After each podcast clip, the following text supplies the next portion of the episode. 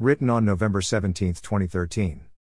Last morning I got up with a mild headache, the result of some reckless overindulgence with a Glenlivet 18 year old. It was just that the night before my closest buddy Shailu and I were catching up at my place after many months. Among many other things, we were reminiscing over our cricket playing days with Sachin.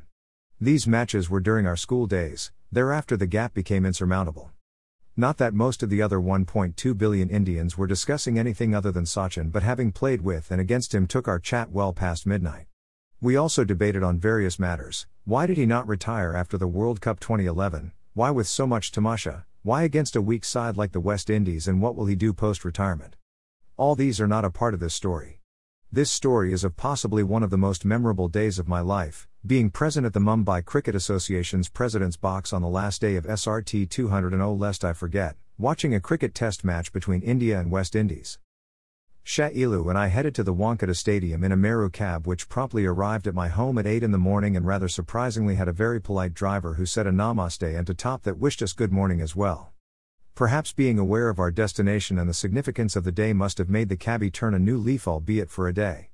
We were keen to reach well before the start of the game and as planned we entered the air-conditioned box at 8:50 a.m. where we were perhaps among the first few who had gathered.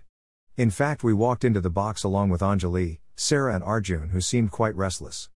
I overheard Arjun telling his security guard to take him to where all the ball boys had gathered rather than give him any special status.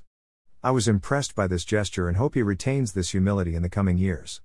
Once in the box, we first identified a couple of good seats for us and then went over to supervise a sumptuous breakfast spread of eggs to order, fresh fruits, cakes, pongal, sabudana wada, and a lot more. Must thank the BCCI president N. Srinivasan who must have ordered pawar to ensure that the pongal got the pride of place on the buffet table. I relish pongal. Post a quick brekker, since there were still very few people around, we went over to Sachin's mother and Ajit Tendulkar and introduced ourselves. Coincidentally, Sachin's mother had consulted on different occasions with our fathers who are both doctors. She promptly recalled the same, or at least we believed she did.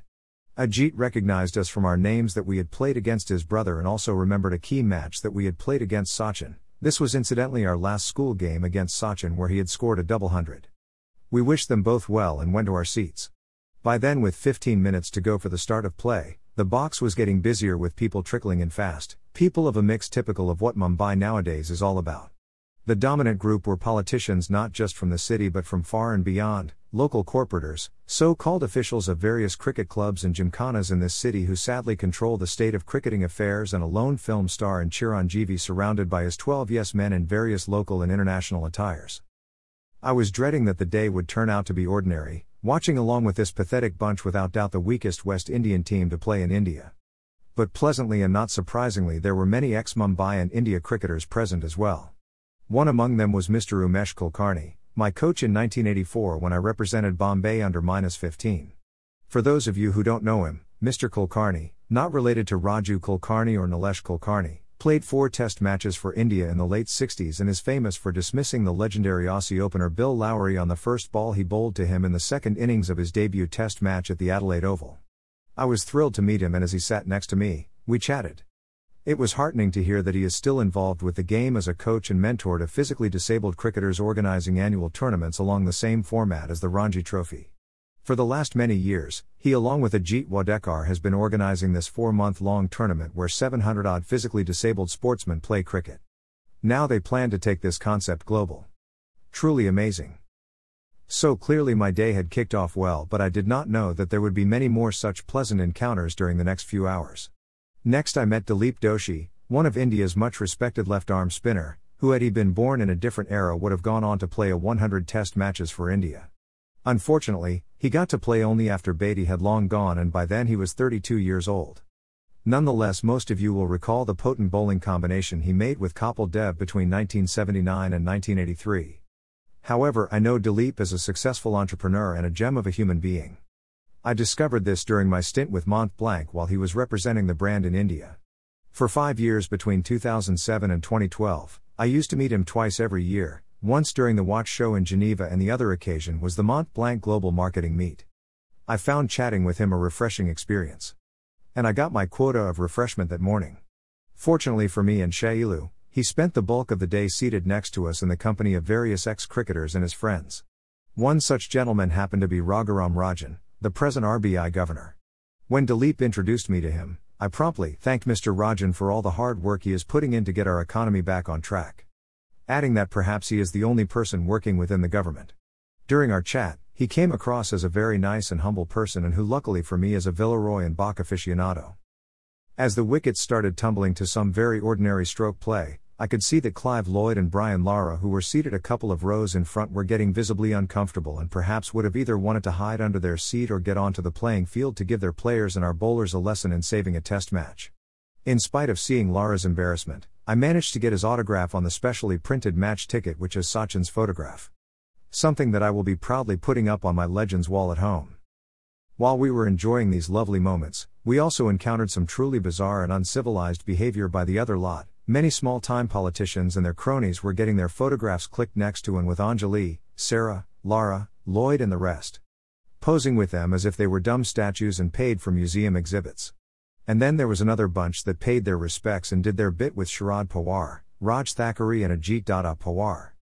Here I noticed our Chief Minister Mr. Prithviraj Chavan with his demeanor and dressing sense exhibit the difference between the ruthless and unethical politicians and a technocrat politician. The star entertainer of the morning was a 3 feet 4 inches politician who seemed to have been from some small town in Maharashtra. He had a fixed grin on his face that remained unchanged throughout the day. He was wearing a white safari suit and was decked in a rose gold watch, five gold rings, a gold rimmed aviator, and a gold plated Mont Blanc pen. Ah, and also a saffron tika on his forehead. He was jumping from one personality to another like a confused child lost in a toy store or rather at the Madame Tussauds, standing next to them in various poses irrespective of the fact whether the other person was obliging him or not. It was disgusting. Many more like him performed similar stunts during the morning, but let me not waste our time on this breed. The match finally ended at 11:45 a.m. and then emotions got the better of me. As I saw Sachin walk back to the pavilion for one last time surrounded by his teammates, I got a bit teary-eyed. I may have criticized a different facet of his life in my earlier blog, but this was an emotional moment. He had served the game tirelessly.